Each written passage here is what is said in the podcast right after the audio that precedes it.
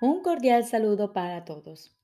Hoy continuamos leyendo el texto del libro Un curso de milagros. Capítulo 8.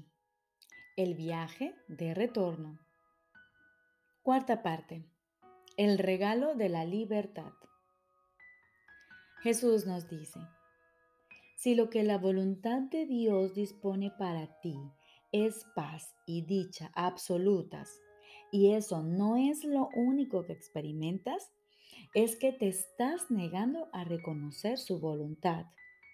Su voluntad no fluctúa, pues es eternamente inmutable. Cuando no estás en paz, ello se debe únicamente a que no crees que estás en Él. Mas Él es todo de todo. Mas Él es el todo de todo. Su paz es absoluta y tú no puedes sino estar incluido en ella. Sus leyes te gobiernan porque lo gobiernan todo. No puedes excluirte de ti mismo o de tus leyes, si bien puedes desobedecerlas. Si lo haces, no obstante, y solo en ese caso, te sentirás solo y desamparado, porque te estarás negando todo. He venido como una luz a un mundo que en verdad se niega todo a sí mismo. Hace eso simplemente al disociarse de todo. Dicho mundo es, por lo tanto, una ilusión de aislamiento que se mantiene vigente por miedo a la misma soledad que es su ilusión. Os dije que estaría con vosotros, siempre, incluso hasta el fin del mundo. Por eso es por lo que soy la luz del mundo. Si estoy contigo en la soledad del mundo, la soledad desaparece. No puedes mantener la ilusión de soledad si no estás solo. Mi propósito, pues, sigue siendo vencer el mundo. Yo no lo ataco, pero mi luz no puede sino desvanecerlo por razón de lo que es. La luz no ataca la oscuridad, pero la desvanece con su fulgor. Si mi luz va contigo a todas partes, tú desvaneces la oscuridad conmigo. La luz se vuelve nuestra y ya no puedes morar en la oscuridad tal como la oscuridad no puede morar allí donde tú vas. Acordarte de mí es acordarte de ti mismo, así como de aquel que me envió a ti. Estabas en tinieblas hasta que una parte de la afiliación decidió acatar completamente la, la, voluntad de Dios. Una vez que esto se logró, todos lo lograron perfectamente. ¿De qué otra manera si no habría podido lograrse perfectamente? Mi misión consistió simplemente en unir la voluntad de la afiliación con la voluntad del Padre al ser yo mismo consciente de la voluntad del Padre. Esta es la conciencia que vine a impartirte y el problema que tienes en aceptarla es el problema de este mundo. Eliminarlo es la salvación y en ese sentido yo soy la salvación del mundo. El mundo, por lo tanto, no puede sino aborrecerme y rechazarme, ya que el mundo es la creencia de que el amor es imposible. Si aceptases el hecho de que yo estoy contigo, estarías negando al mundo y aceptando a Dios. Y aceptando a Dios su voluntad. Mi voluntad es la suya y tu decisión de escucharme es la decisión de escuchar su voz y de hacer su voluntad. De la misma manera en que Dios me envió a ti, yo te enviaré a otros. E iré con ellos, e iré a ellos contigo, para que podamos enseñarles paz y unión. ¿No crees que el mundo tiene tanta necesidad de paz como tú? ¿No te gustaría dársela en la misma medida en que tú deseas recibirla? Pues a menos que se la des, no la recibirás. Si quieres recibirla de mí, tienes que darla. La curación no procede de nadie más. Tienes que aceptar dirección interna. La dirección que recibas no puede sino ser la que quieres, pues de lo contrario no tendría sentido para ti. Por eso es por lo que la curación es una empresa de colaboración. Yo puedo decirte lo que tienes que hacer, pero tú tienes que colaborar teniendo fe en que yo sé lo que debes hacer. Solo entonces decidirá tu mente seguirme. Sin esta decisión no podrás curar, porque ello supondría que habrías decidido en contra de la curación. Y este rechazo de lo que yo he decidido para ti impediría la curación. La curación es un reflejo de nuestra voluntad conjunta. Esto resulta obvio cuando se examina el propósito de la curación. La curación es la manera de superar la separación. La separación se supera mediante la unión. No se puede superar separando. La decisión de unirse tiene que ser inequívoca o de lo contrario la mente misma estaría dividida e incompleta. Tu mente es el medio por el cual determinas tu propia condición, ya que la mente es el mecanismo de decisión. Es el poder mediante el que te separas o te unes y consecuentemente experimentas dolor o alegría. Mi decisión no puede imperar sobre la tuya porque la tuya es tan poderosa como la mía. De no ser así, los hijos de Dios no gozarían de perfecta igualdad. No hay nada que nuestra voluntad conjunta no pueda lograr, pero la mía sola no puede ayudarte. Tu voluntad es tan libre como la mía y ni siquiera Dios mismo se opondría a ella. Yo no puedo disponer lo que Dios no dispone. Puedo ofrecerte mi fuerza para hacer que la tuya sea invencible, pero no puedo oponerme a tu decisión sin rivalizar con ella y consecuentemente sin violar lo que la voluntad de Dios ha dispuesto para ti. Nada que Dios creó puede oponerse a tu decisión, de la misma manera en que nada que Dios creó puede oponerse a su voluntad. Dios le dio a tu voluntad el poder que ella posee y yo no puedo sino respetarlo en honor a su poder. Si quieres ser como yo, te ayudaré, pues sé que somos iguales.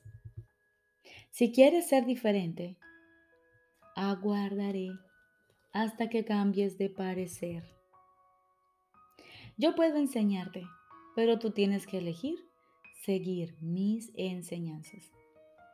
¿Cómo podría ser de otra manera si el reino de Dios es libertad?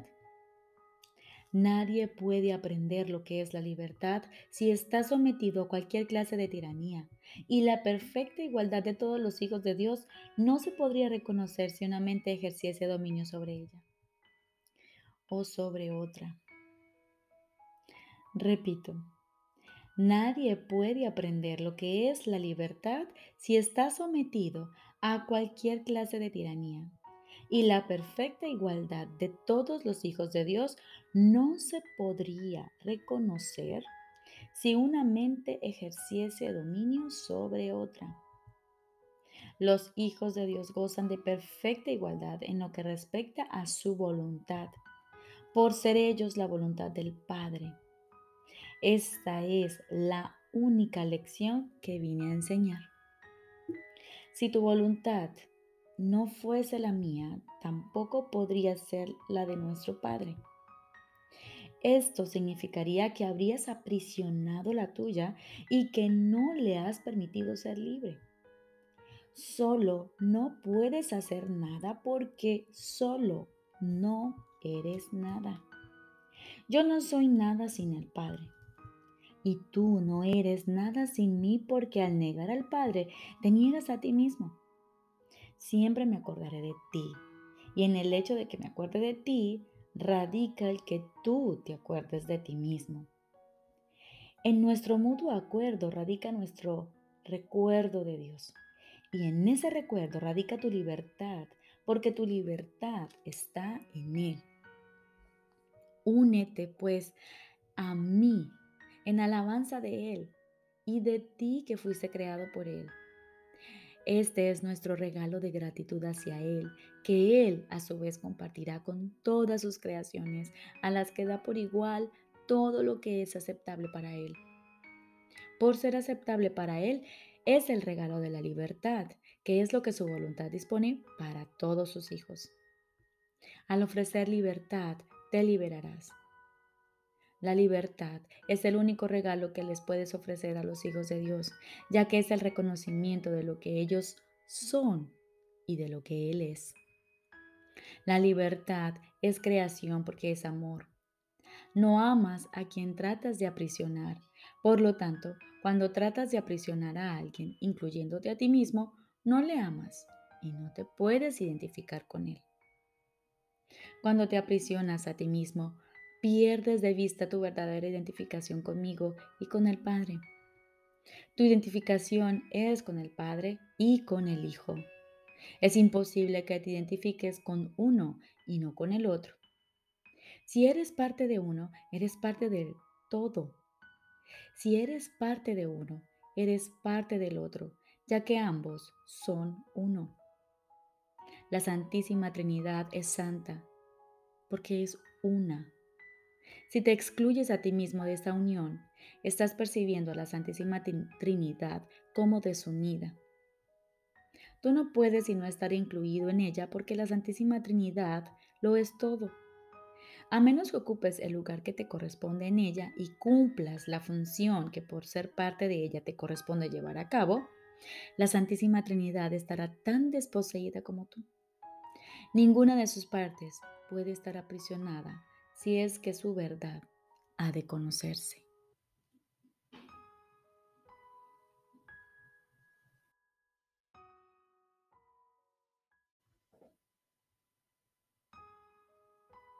Ahora continuamos con el libro de ejercicios.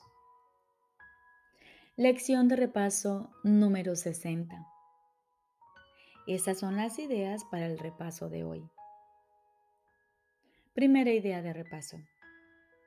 Dios es el amor en el que perdono. Dios es el amor en el que perdono. Dios no perdona porque jamás ha condenado. Los que están libres de culpa no pueden culpar y aquellos que han aceptado su inocencia no ven nada que tengan que perdonar. Con todo, el perdón es el medio por el cual reconoceré mi inocencia. Es el reflejo del amor de Dios en la tierra y me llevará tan cerca del cielo que el amor de Dios podrá tenderme la mano y elevarme hasta Él. Segunda idea de repaso. Dios es la fortaleza en la que confío. Dios es la fortaleza en la que confío. No es con mi propia fortaleza con la que perdono, es con la fortaleza de Dios en mí, la cual recuerdo al perdonar. A medida que comienzo a ver, reconozco su reflejo en la tierra. Perdono todas las cosas porque siento su fortaleza avivarse en mí y empiezo a recordar el amor que decidí olvidar, pero que nunca se olvidó de mí. Tercera idea de repaso no hay nada que temer. No hay nada que temer. Cuán seguro me parecerá el mundo cuando lo pueda ver. No se parecerá en nada a lo que ahora me imagino ver. Todo el mundo y todo cuanto vea se inclinará ante mí para bendecirme. Reconoceré en todos a mi amigo más querido ¿Qué puedo temer en un mundo al que he perdonado y que a su vez me ha perdonado a mí? Cuarta idea de repaso. La voz de Dios me habla durante todo el día. La voz de Dios me habla durante todo el día. No hay un solo momento en el que la voz de Dios deje de apelar a mi perdón para salvarme. No hay un solo momento en el que su voz deje de dirigir mis pensamientos, guiar mis actos y conducir mis pasos. Me dirijo firmemente, firmemente hacia la libertad. Me dirijo firmemente hacia la verdad. No hay ningún otro lugar donde pueda ir, porque la voz de Dios es la única voz y el único guía que se le dio a su Hijo. Quinta idea de repaso. El amor de Dios es mi sustento. El amor de Dios es mi sustento. Cuando escucho la voz de Dios, su amor me sustenta. Cuando abro los ojos, su amor alumbra al mundo para que lo pueda ver. Cuando perdono, su amor me recuerda que su Hijo es impecable. Y cuando contemplo al mundo con la visión que Él me dio, recuerdo que yo soy su Hijo. Recordemos, lección de repaso número 60. Hoy comenzamos el día leyendo las cinco ideas, incluyendo los comentarios. No es necesario seguir un orden determinado, pero sí es importante repasar y reflexionar en torno a ellas y practicar con cada una por lo menos una vez. Dedicamos dos minutos más o menos a cada sesión de práctica. Te deseo un feliz y maravilloso día.